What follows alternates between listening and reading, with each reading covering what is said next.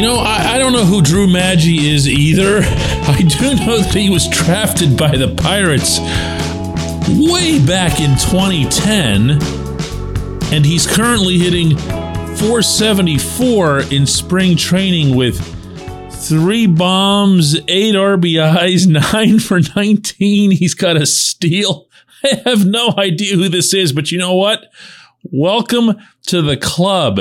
If you can hit, good morning to you. Good Friday morning. I'm Dejan Kovacevic of DK Pittsburgh Sports.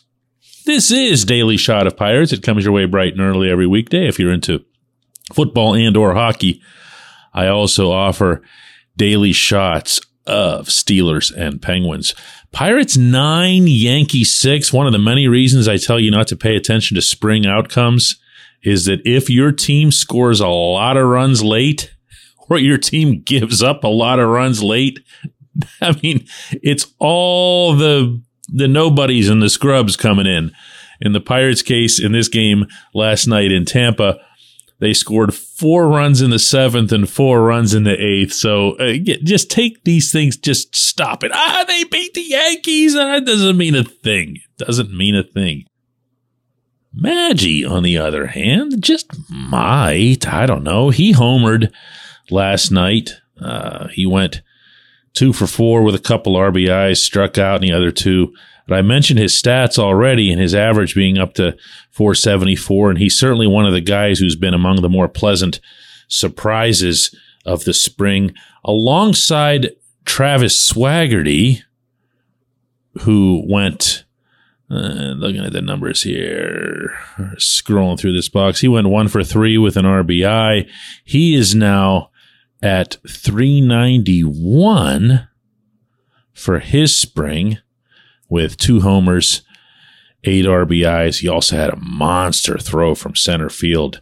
You might have seen the replay of that. And these are guys, uh, Swaggerty I shouldn't put into that category because Swaggerty's Swaggerty's still 24 years old. He was a first round pick in 2018, 10th overall. A lot was expected of him for a guy who's really seemed to have faded off with management, judging by his lack of a recall last summer, late last summer, when I mean, he was doing well enough to at least get a hello from somebody, and he didn't. When you're looking at these types of guys, you're looking at bench players. And I know that's not the sort of discussion that ever gets people excited.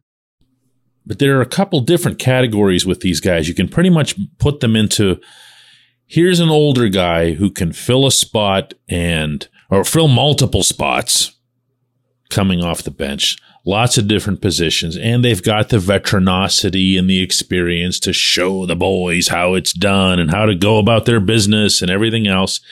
And because they've been around long enough, you know who and what they are meaning from a production standpoint, meaning can they hit from this side of the plate or that side of the plate? Can they handle late inning situations? Everything's already on the ledger. So someone like Drew Maggi is going to be very much a known commodity. And before anybody takes his spring stats too seriously, in 2022, he spent 94 games in the minors, and his slash line was 212, 324, 274 with no home runs in 94 games and 292 at bats. So, you know, no. Okay. But with Swaggerty and a couple of these other guys that they have in the mix, you've got players who could theoretically come to Pittsburgh and show progression as prospects and utilize them that way. Swaggerty is one such case. I think another might be, I mean, this is going to sound bad because he's 28 years old, but Miguel Andujar. Andujar is a guy that a lot of people were talking about late last season when the Pirates plucked him off of waivers from the Yankees. He was one of the very few waiver claims that looked like they came with any actual purpose. But if you go back to his American League Rookie of the Year season in 2018, when for New York he hit 27 homers, 92 RBIs, and he just did everything. It looked like a star. And then phew, fell right off a cliff after some injuries. Maybe he can be a legit reclamation because if you get him to the point where he's only doing anything close to what he did in 2018, you've got yourself a pretty big W on your hands. So it's it's not a tremendous group. It's not something that's electric by any stretch of the imagination, but we are talking about a bench and we're talking about a bench of a team that lost 100 games last season. All things being relative, there's some stuff there. Cal Mitchell is there. There's another guy. Like you saw him a couple of times last season. You saw that stroke, especially on the home runs, and you go, whoa, something there. You saw his defense and you thought, maybe, maybe there's something there. But then, you know, you also saw just these big, ugly swings and whatever this kid's lousy luck was, he kept coming up to end games. Do you remember this? Like, I don't know how many times he recorded the 27th out for the Pirates, almost always by strikeout. But here too, you've also got to be careful. Nick Gonzales is another one who's doing real well uh, at the plate for the spring overall. You wouldn't do that. You know, you don't bring somebody like that up to be a bench guy. Uh, he's got to keep playing. He's got to keep swinging. But the reason that I mention any of this is that in this game last night in Tampa, Carlos Santana slipped in the outfield grass and hurt his knee. Now, by every account, he's not seriously hurt. He's expected to be completely fine, was removed as a precaution, but he was removed with the athletic trainer under one armpit and Derek Shelton under the other. And the rest of his teammates looking on and holding their breath because they really like this guy and he can be a big part of the offense. And immediately you start thinking to yourself, who would be the one who replaces him? And it would probably be Andujar, but it might be someone like Drew Maggi, who's due to, you know, arrive home in a pumpkin any minute now when we come back, J1Q. This portion of Daily Shot of Pirates is brought to you by our friends at North Shore Tavern, that's directly across Federal Street from PNC Park. It's home of Steak on a Stone, an eating experience, underscoring the word experience. The steak is brought to you partially cooked on an 800 degree stone, and you do the rest.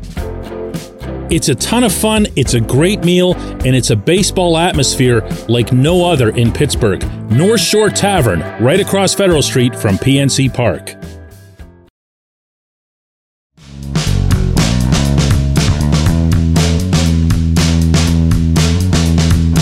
Today's J1Q comes from JR who says, DK, I know I'm not supposed to pay attention to spring training records, but to date, the Pirates have failed the eye test miserably. 223 batting average, 293 on base percentage, a 5.61 ERA. I'm quickly losing any sense of optimism that emerging talent paired with some veteran presence might avoid yet another 95 plus loss season. The only real way to do any kind of meaningful spring analysis, and it is scant, believe me, is to look at the players who you know will have prominent roles on the team all summer long. Not the iffy guys, not the Drew Maggies, and certainly not the people who account for probably half of all the statistics that you just cited definitely not results because, as I just told you, you probably got all excited about it. Nine to six over the Yankees means nothing when you scored eight of those runs late. But when you get into the guys who matter, I'm actually going to read some numbers off for you here, okay? Oneil Cruz, he kind of matters, right? He's batting 300 for the spring. 9 of 30, couple home runs, 6 RBIs, walk. He's only struck out 5 times. How do you like that, huh? 890 OPS. Ke'Bryan Hayes, mm, not so much. Although he's picked it up lately, he has hit the ball a lot harder and he's pulled it more. So there's some encouragement there. Not avoiding his stats. He's he's slashing 211, 211 and 632, which means he's yet to draw a walk. Bryan Reynolds is showing a 120 average. You worried about Bryan Reynolds? I'm not either.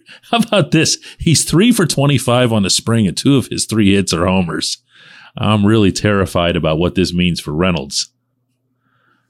Rodolfo Castro, now see, this one might actually mean something. Six for 32, 188 average, no walks. That's not what you want out of the guy who's going to be given a real chance to stick at second base. My choice for that remains Ji-hwan Bae, but then he didn't do much either. Four for 23. Jack Suwinski, five for 22. Uh, Carlos Santana, four for 24. Uh, Ji-Man Choi, five for 22. These are all really bad. You know what, dude? You might be right. Let's check your pitching. Let's do that too. Um, JT Brubaker's had an okay spring. Three out of his four starts were good. Uh, Mitch Keller has made four appearances. He's gotten some pretty good peripherals. He's gotten a decent amount of uh, strikeouts, 10 of them in 10 innings. Uh, Brubaker had 20 strikeouts in 12 and a third innings against only three walks. Rich Hill has just been Rich Hill. The only lousy start out of his three was his most recent one. And most of the rest of these pitchers really haven't pitched much at all, uh, other than the ones that I've mentioned and Chase DeYoung, who has seven innings. There are five guys total who've pitched seven innings or more, and everyone else is still at six and under. And I don't care what your stats are uh, in that range. So there's more to learn about these guys. There's more to see. You know who they are. You know what they're going to be. Uh, just don't look at overall records or overall stats. They they mean just nothing. I, I can usually tell the difference between someone who has spent some time at spring training and someone who hasn't, or who just observes the games from afar, or even watches on TV or listens on radio. If you're there, if you're there, and I know a lot of you have spent significant time in Bradenton, you see how spectacularly irrelevant this stuff is. Except, of course, where it relates to Drew Maggi, who's going to be the National League MVP this year. I appreciate the question. I appreciate everybody listening to Daily Shot of Pirates. And we'll do another one of these on Monday.